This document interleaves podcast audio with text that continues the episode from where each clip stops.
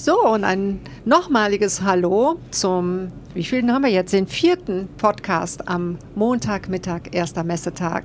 Und ich freue mich total, dass du mir hier gegenüber sitzt, lieber Thomas Kallenbrunnen, mittlerweile Manager, Managing Director bei Gabe Institutional Capital. Herzlich willkommen. Danke, dass ich da sein darf. Vielen Dank für die Einladung. Sehr gerne. Thomas, du verantwortest seit anderthalb Monaten, richtig? Anderthalb Monate, ne? Fühlt sich länger an, aber ist so. okay, ja. da kannst du mir gleich was zu sagen. Seit anderthalb Monaten als einer von vier Geschäftsführern bei Gabe die Bereiche Strategie, Investment und das institutionelle Kundengeschäft, wie der Name ja eigentlich auch schon hergibt. Was hast du dir bei deiner neuen Rolle vorgenommen? Unglaublich viel. Die äh, Geschwindigkeit, mit der wir arbeiten, ist sehr hoch. Die Ideen sind sehr vielfältig. Und die Idee ist es, dass wir es schaffen, die Unternehmensgruppe Gabe über die Assetklasse Logistik hinaus, also Beyond Logistics, ähm, als äh, nicht nur Projektentwickler, das sind wir da schon lange, sondern auch als Investmentmanager zu positionieren. Also die Verbreiterung und Ausweitung des Investmentmanagement-Geschäfts bei Gabe, das äh, darf ich mithelfen zu verantworten. Okay, das ist, ähm, das ist ein bestimmt sehr spannendes Unterfangen, denn Gabe, nun, das ist auch für mich so direkt der Logistiker. Ja, ist es auch ähm, in den letzten äh, 10, 15 Jahren sehr stark gewesen. Aber wenn du dir anschaust, wo Gabe herkommt, äh, schon als Familienunternehmen äh, Mitte der 60er Jahre gegründet, dann waren das natürlich eher ne, der klassische Bauträger, Entwicklung, Wohnimmobilien, gemischt genutzte Immobilien. Mhm. Ähm, und erst in den letzten Jahren kam dieser nicht ganz unerfolgreiche Fokus auf Logistikimmobilien, ähm, der uns, der die Unternehmensgruppe jetzt in die Lage versetzt, äh, auf diesem Fundament äh, noch mal breiter zu bauen. Mhm. Ja, äh, spannend ist ja auch, dass du dich laut deiner ähm, eurer Pressemitteilung um Wohnen, Büro, Einzelhandel und Spezialimmobilien kümmerst. Das ist ja eine ganz ziemlich Brandbreite, muss man sagen. Was macht am meisten Spaß? Das stimmt. Und unser klarer Fokus ähm, jetzt in, in der nächsten Zeit wird auf Wohnimmobilien liegen. Wir haben äh, mit unserer Schwestergesellschaft Gabe Immobilien Projektentwicklung, die wie gesagt schon seit sehr, sehr vielen Jahrzehnten, insbesondere auf dem deutschen Markt erfolgreich ist, auch die Wohnbaukompetenz im Haus. Und was mich unglaublich gereizt hat, äh, zu Gabe zu gehen, weil da gibt es in Deutschland, glaube ich, nur eine Handvoll Player, nicht die einzigen, aber es gibt nur eine Handvoll Player, die das leisten können, ist diese Kombination aus Projektentwicklung, Baukompetenz und Investmentmanagement auf der anderen Seite. Ähm, was braucht es dazu und was ist, warum ist es wichtig? Was braucht es dazu? Es ist Kultur, weil Projektentwicklung, aktives Immobilienunternehmertum ist ja meistens eine sehr kurzfristige Angelegenheit und auf der anderen Seite ist Investmentmanagement sehr stark langfristiges Treuhändertum. Und Gabe hat es insbesondere über die Logistikfonds, glaube ich, geschafft zu beweisen, dass wir das beides unter, unter einen Hut bringen können und damit Mehrwert schaffen. Und warum ist das die nächsten Jahre so wichtig und so spannend? Da kommt das ganze Thema ESG rein. Ich glaube, dass wir auch Ne, insbesondere in Deutschland, wo der Marktzyklus ja schon sehr weit gelaufen ist, dass wir über die nächsten fünf bis zehn Jahre sehen werden, dass das Thema Bauen, Umsetzen von Themen, Sanierung im Bestand, äh, Nutzungsartenänderungen bei urbanen Assets, dass das unter dem ESD Blickwinkel auch unter der Regulatorik, die jetzt auf uns zukommen wird, äh, eine Wahnsinns äh, Thema wird. Und wenn man das beherrscht, dann kann man damit für seine Investoren auch Mehrwert schaffen. Und das können wir hoffentlich. Ähm, und das ist das, was die nächsten paar Jahre, glaube ich, sehr viel Spaß machen wird, auch noch weiter auszubauen. Mhm. Und das heißt, wenn du jetzt auf der Messe unterwegs bist, heute Morgen, vielleicht auch sogar noch übermorgen, triffst du eine Menge Menschen mit unterschiedlichen Schwerpunkten, oder? Absolut. Meine Expo-Regel als jemand, der aus Frankfurt kommt, ist, äh, du bist die Ausnahme.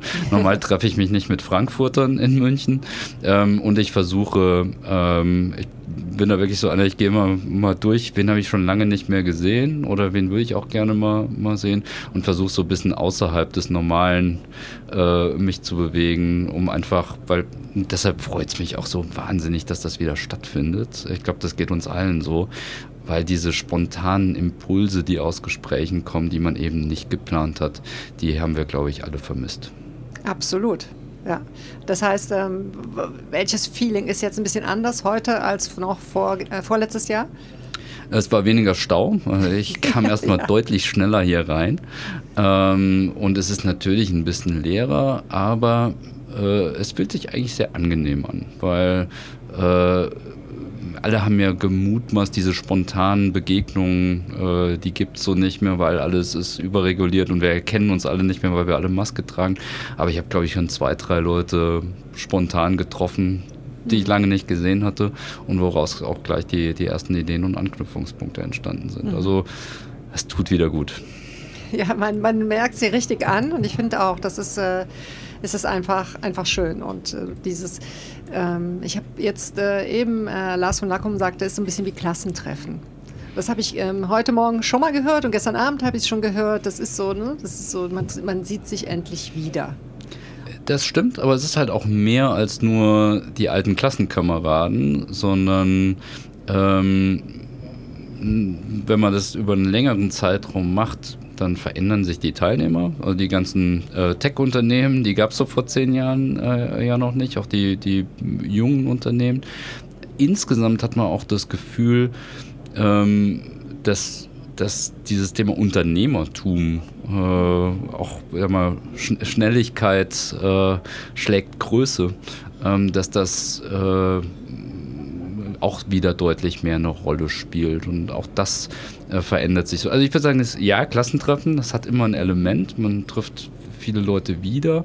Aber das eigentlich Spannende ist es ja auch neue äh, Kontakte zu machen und Absolut. zu sehen, was sich, was sich tut auf der Welt. Woran machst du das fest mit dem Unternehmertum?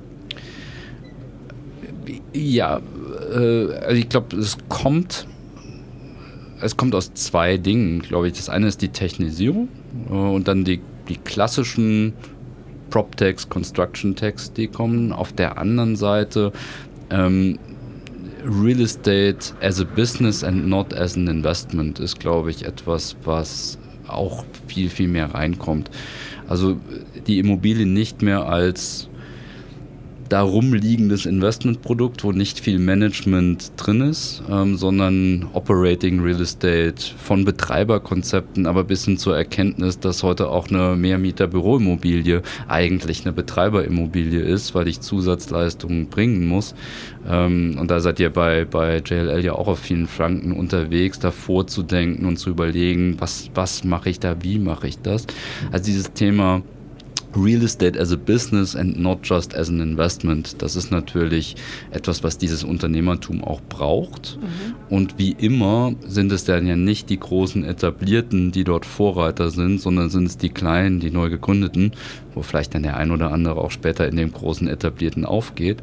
Aber das ist, glaube ich, das, was sich entwickelt. Und da sehen wir jetzt in Europa wahrscheinlich das, was man in den USA schon länger sieht und beobachten kann, dass dieses Thema aktives Management sehr stark Einzug hält. Mhm. Auch, auch natürlich deshalb, mhm. weil die Märkte so weit gelaufen sind, äh, dass man alleine auf die Renditekompression halt nicht mehr setzen kann. Mhm. Super, finde ich einen total guten Ansatz und auch äh, sehr, sehr nachvollziehbar. Ja, dann wünsche ich dir auf jeden Fall eine erfolgreiche Messe und ähm, gute Kontakte, auch neue Kontakte und bin gespannt, wie Gabe sich so weiterentwickelt. Vielen Dank, Stefanie. Vielen Dank für diese Idee mit dem Podcast. Ich hoffe, das ist auch für euch erfolgreich. Ist auf jeden Fall eine klasse Idee und äh, danke, dass ich dabei sein darf. Ja, danke dir. Tschüss. Tschüss.